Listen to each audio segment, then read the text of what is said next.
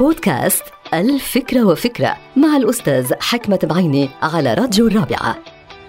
أهمية الاعتدال أنه هو قادر على مساعدة الإنسان على تحقيق أهدافه ولو بعد حين. الاعتدال هو سبب من أسباب النجاة في الحياة واجتياز العقبات والمشاكل الصعبة. ولكن لا اعتدال من دون صبر لأنه من ينتهج خط الاعتدال عليه أن يصبر على المتطرفين والمتهورين والمستعجلين. الشخص المعتدل هو من لديه الشجاعة الكافية بأنه لا ينضم إلى المتطرفين بالرغم من ضغوطاتهم المتكررة لبلوغ الأهداف بطريقة سريعة ومتهورة. الاعتدال هو الثبات على الطريق السليم والصراط المستقيم. الثبات بحاجة إلى صبر أيضا.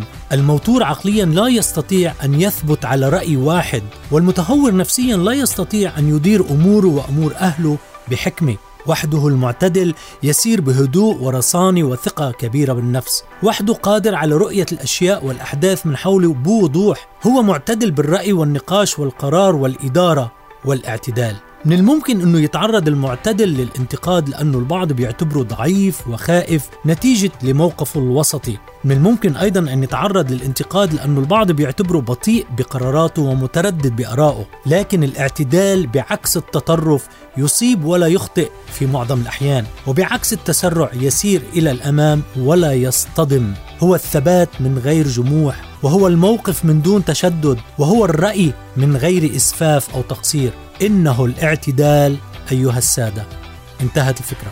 هذه الحلقة مقتبسة من كتاب الفكرة وفكرة.